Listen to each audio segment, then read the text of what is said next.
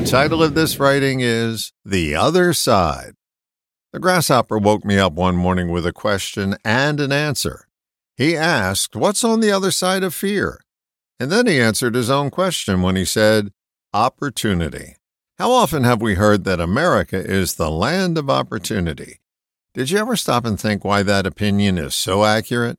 One reason is because people who have successfully seized opportunity had to move through fear to get it. Look at any business truck you see on the highway. The owner of that business, large or small, at one time took a risk that had them move past fear into the land of opportunity. Everything we want is on the other side of fear. Hear that sentence again. Everything we want is on the other side of fear. And let it sink in. Every excuse we own is on this side of fear. Opportunity is on the other side. The grass is greener on the other side. Opportunity is the greenest field we all claim we want. The question we have to ask is Are we willing to jump the fence to get there? Fear is the fence that separates us from opportunity. Is look before you leap an excuse or is it a precaution? It depends.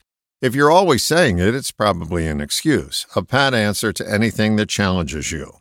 It's a precaution when you have made plans to accept the challenge. It helps you carefully plan a way to get to the other side.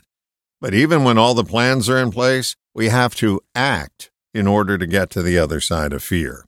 Fear keeps us from the land of opportunity.